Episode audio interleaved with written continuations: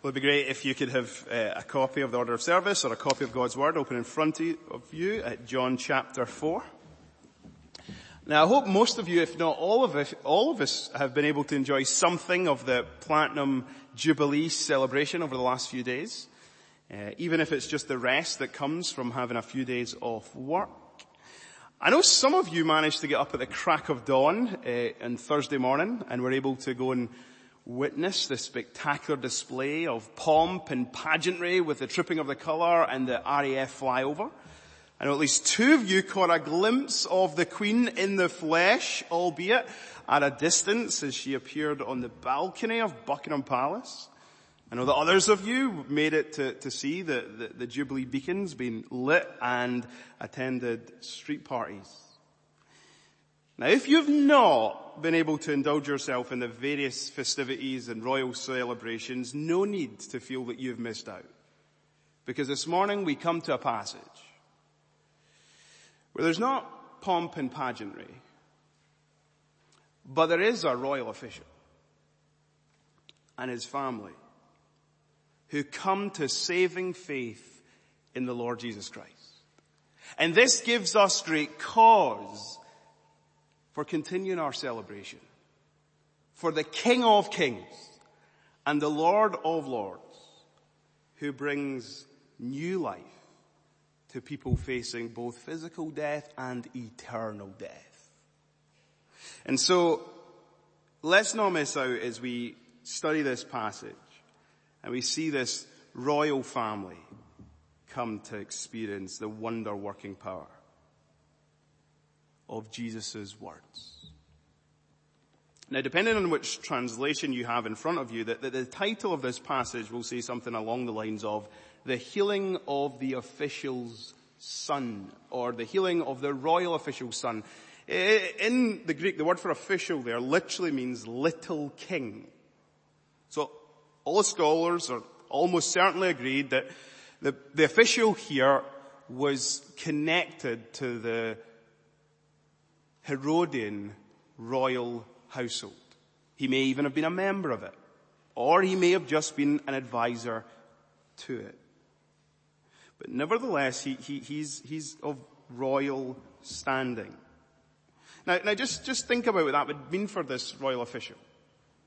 He would be a man of great means, great wealth, a part of the first century um, aristocracy. A man who was used to giving uh, orders and people obeying him. In fact, we learn in verse 51 he had servants. And so as we picture this royal official that we're going to be thinking about this morning, he's maybe a bit different from our 21st century royal family, but he definitely has this standing and this status. I don't know about you, but sometimes when when I look at royalty. Sometimes it's not, not, not the case with our royal family because there's been a few royal messes over the years, but sometimes they, their lives can give the impression that they just skim over and avoid all of life's sufferings. It was actually last year in lockdown when, when the Queen lost her beloved husband and there she was in television sitting on her own at his funeral that it was brought freshly home to me at least, that she's just like one of us. Well, the royal official we meet in this passage, listen, he's, he's, he's just like any of us. Because John, the first thing he wants us to know about him is he had a son who was sick. We're going to start thinking about this royal official's trial. And his trial is this. He's got all the wealth, he's got all the power, he's got all the status, he's got all the significance. But he's absolutely powerless, helpless in the face of his son's sickness and illness. So serious it is that his son's close to death.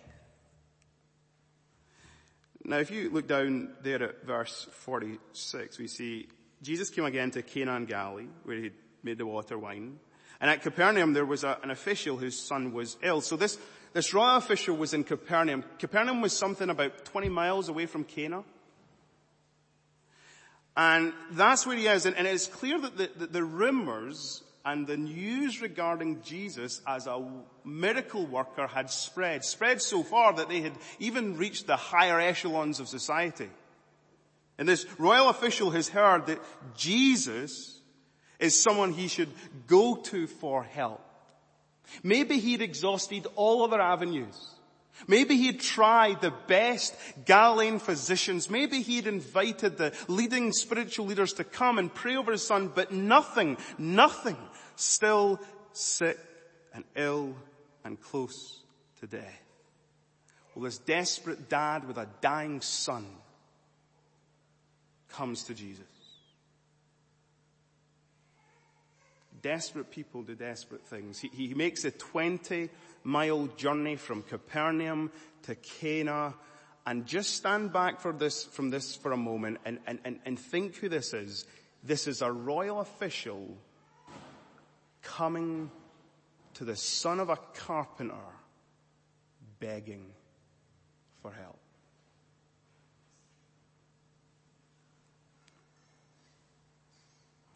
Course, he, he, he didn't know that this son of a carpenter was actually the son of God, the Messiah, the King of kings, and the Lord of lords. So verse 47 says, when this man heard that Jesus had come from Judea to Galilee, he went to him and asked him to come down and heal his son, for he was at the point of death. Those of you who are, who are parents know that when your child is sick, how, how deeply you feel for them and how you wish you could do absolutely anything that would make them better in the moment. This man's desperate. His son is at the point of death. It's interesting, as a royal official, he's probably used to giving out orders and giving out commands and people just listening and obeying. He comes to Jesus and he says to Jesus, come down. That is, leave Cana and come down to Capernaum, heal my son. And, and, and this statement is really revealing regarding his understanding of Jesus. He believes that Jesus will need to come to the bedside of his son. That is, Christ will need to be present for his son to be healed. He doesn't understand that Jesus is the Son of God who John chapter 1 told us by him, through him, all that exists, all that was made, was made because the Word spoke it into existence. Jesus said by a word, let there be light, and there was light. And this royal official doesn't understand that Jesus can do this miracle from a distance because he's God in the flesh.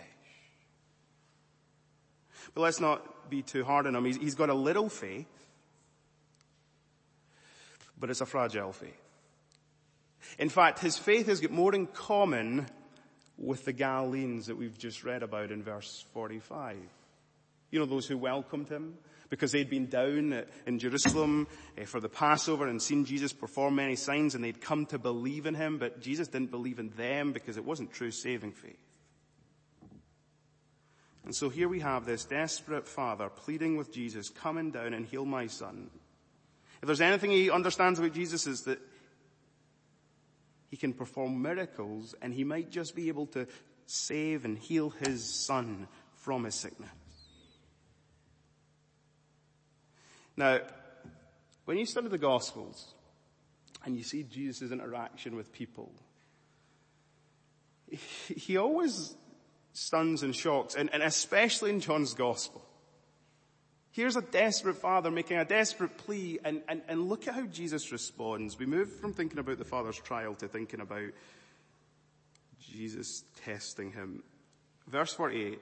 So Jesus said to him, unless you see signs and wonders, you will not believe. Now that statement is a stinging rebuke. Interestingly, that statement, see when he says, unless you, it's not in the singular, it's in the plural. You know how Americans in the South say y'all? Unless y'all see signs and wonders y'all not believe.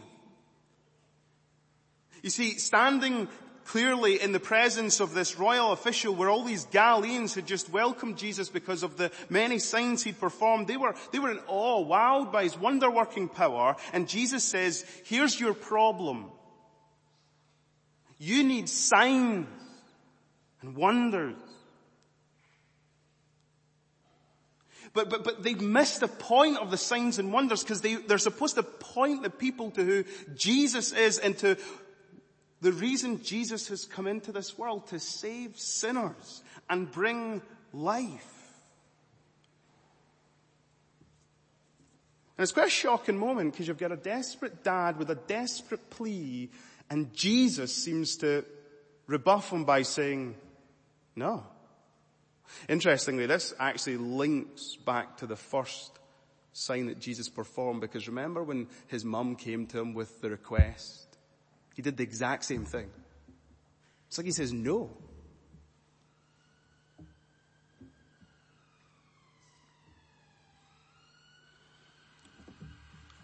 Now the question in our minds is, is this royal official's faith going to be like the faith of the Galileans that just rests in the wonder working miracles but doesn't truly believe? Or is it going to be something similar to the Samaritans who we've just met, whose faith was rooted in Christ because they believed his words and needed no miracles?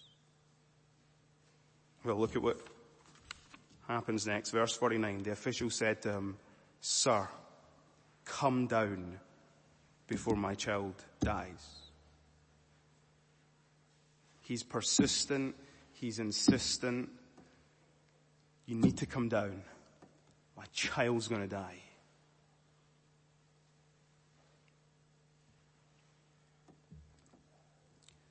You know, I, I've not met many, I don't, have I ever met anyone in the royal family at a distance, at a general assembly, been in the same room? But I have met people who, who are powerful uh, in their, in their jobs and their vacations, who've exerted a great deal, deal of influence. And one of the things that you can often find is that you, you never see them truly humble themselves. This father, he truly humbles himself. He, he says to Jesus, sir, it's literally kyrios, Lord, come down before my child dies. It's like he's willing to forego his, his rank and his standing because he would do absolutely anything for his son to be healed.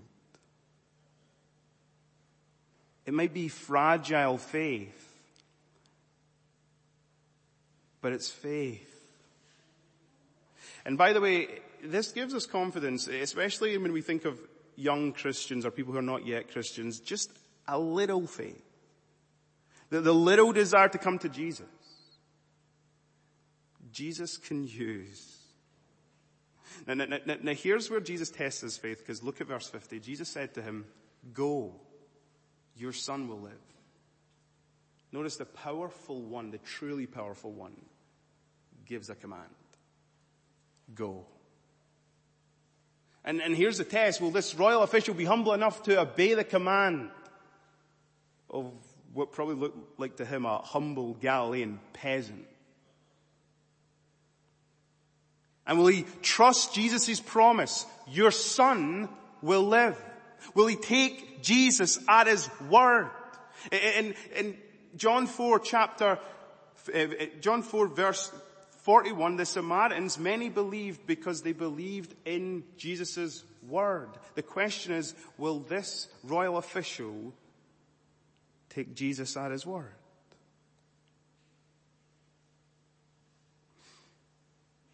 Will we see his faith? Because he goes and he takes Jesus at his word. Look at verse 50.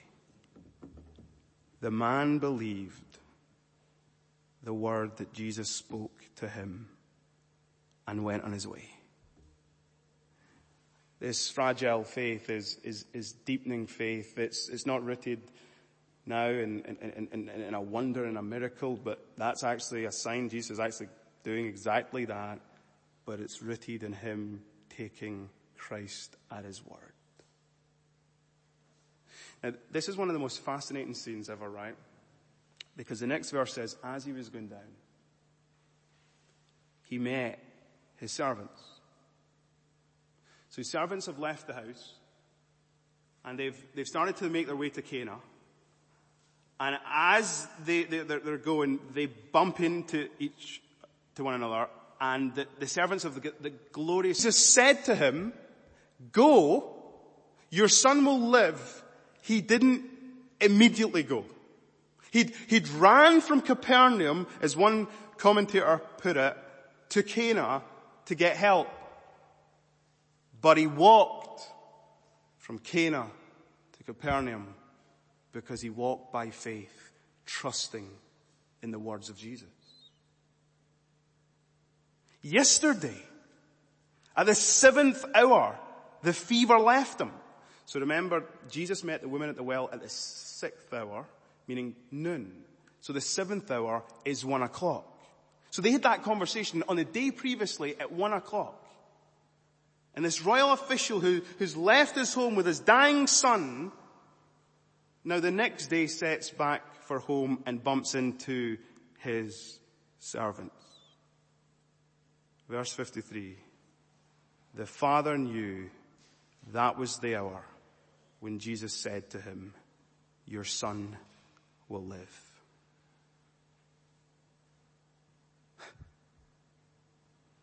when you take Jesus at his word, when you trust in Jesus' promises, he never fails. All that he means, he says. All that he says, he means. His words are the words that are powerful and authoritative and life-giving and life-changing. And this man took Jesus at his word. And the question is, brother, sister, do you and I take Jesus at his word? So if you're maybe a, a, a true, genuine believer, but you struggle with doubt, you struggle sometimes knowing, like, am I really the real deal? Is my faith the genuine article? Cause I sin and I sin and I sin. I do the things I do not want to do and the things I ought to do, I do not do. Take Jesus at His word. You confess your sin, He's faithful and just to forgive you and cleanse you of all unrighteousness.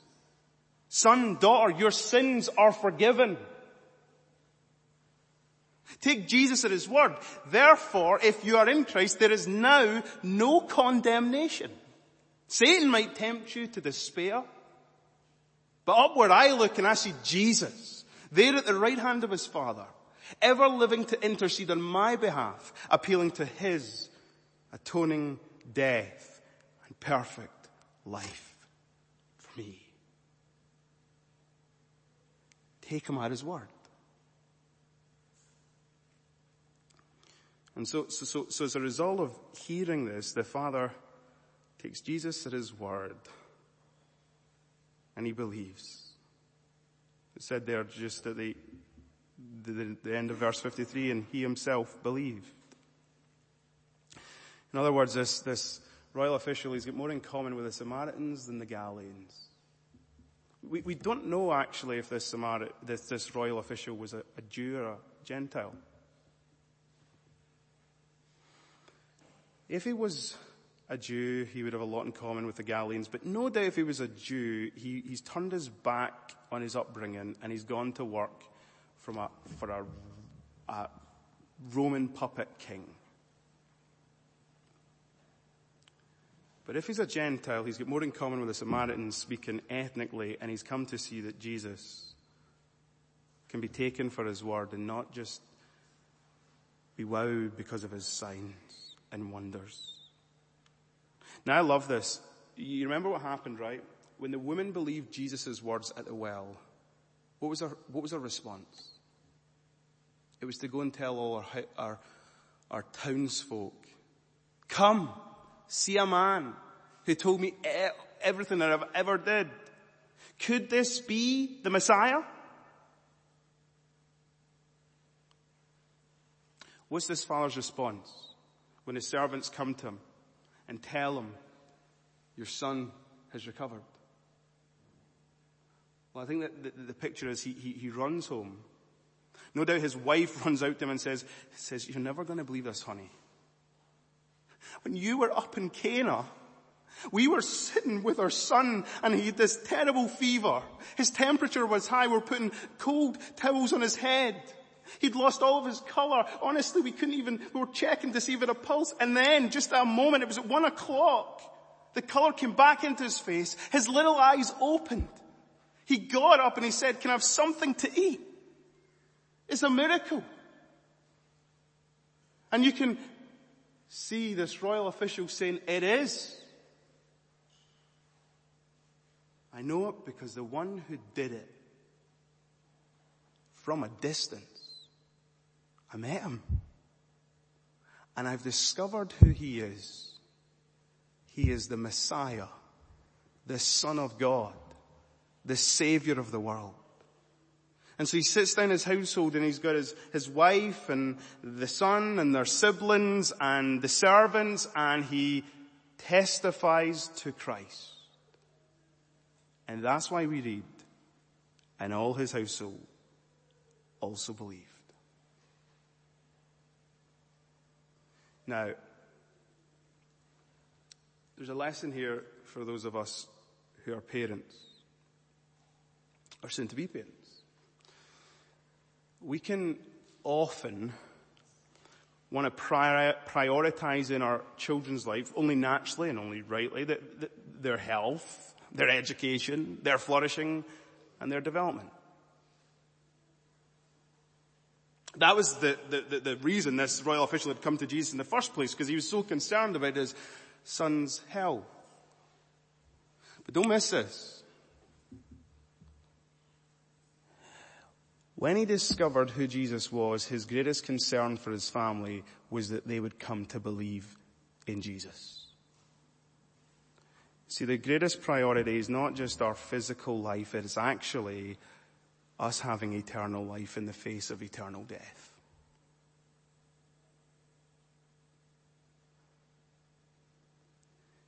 And the great challenge is, and I'm just a new parent, is we can prioritize everything else for our kid and forget to place the priority that they need the Word of God if they're going to come to believe in the Son of God. One of our great priorities as a church and as families is to impress the Word of God upon the young children of God in our church that they might come to believe for themselves in Jesus as the Messiah and the Son of God. Now, verse 54 fin- finishes this out by saying, this was now the second sign that Jesus did when he'd come from Judea to Galilee. The first sign, he manifested his glory. The turning of water into wine, remember what we said? It, it, it, filled those jars of purification. It pointed to the fact that Jesus was the new wine. He, he was bringing about the new order his blood would purify his people, his shed blood on the cross, that the wine pointed to the fact that the messianic age was dawning. Well here, the second sign, do you know what it points to? Jesus' glory. He's God. By a word, he can heal from a distance. The dying will live. This is his glory. He's come to bring people new life and we can take him at his word. And so church, the call for us is to believe. You might say, but I believe we, we need to continue believing, deepening in our faith, deepening under, in our understanding. And if you don't believe in Jesus for who he is and for what he's done, you need to come and believe in him. The reality you face isn't merely physical death, it's eternal death. Jesus comes and he offers eternal life. You know, as I was um, thinking of this story, I just couldn't help but think, yeah, this is a first century story that we should totally and utterly rejoice and celebrate in. Because we see this royal family, if you like, coming to saving faith. And then I thought, you know, isn't it remarkable that not just in the first century, but even today in the 21st century, in the context of the UK, we've got at least one person in the royal family who believes. She's public about her faith. And, you know what's really interesting? Every Christmas and Easter, the Queen often uses the opportunity to speak of her faith. One time she said this, to many of us, our beliefs are of fundamental importance. For me, the teachings of Christ and my own personal accountability before God provide a framework in which I try to lead my life. I, like so many of you, draw comfort and confidence from the words of Christ. You know, when the Queen was coronated, the Archbishop of Canterbury in 1952 said to her, Your Gracious Majesty, I present you with this book, the most valuable thing this, that this world affords. Why? Because it contains the words of eternal life. And so let's celebrate. Let's celebrate the Savior whose words bring life. Let's rejoice at this salvation. And may it be so that as we believe and as we trust in His word, we too would either grow in our faith or come to true saving faith for the first time this very day. Let's pray.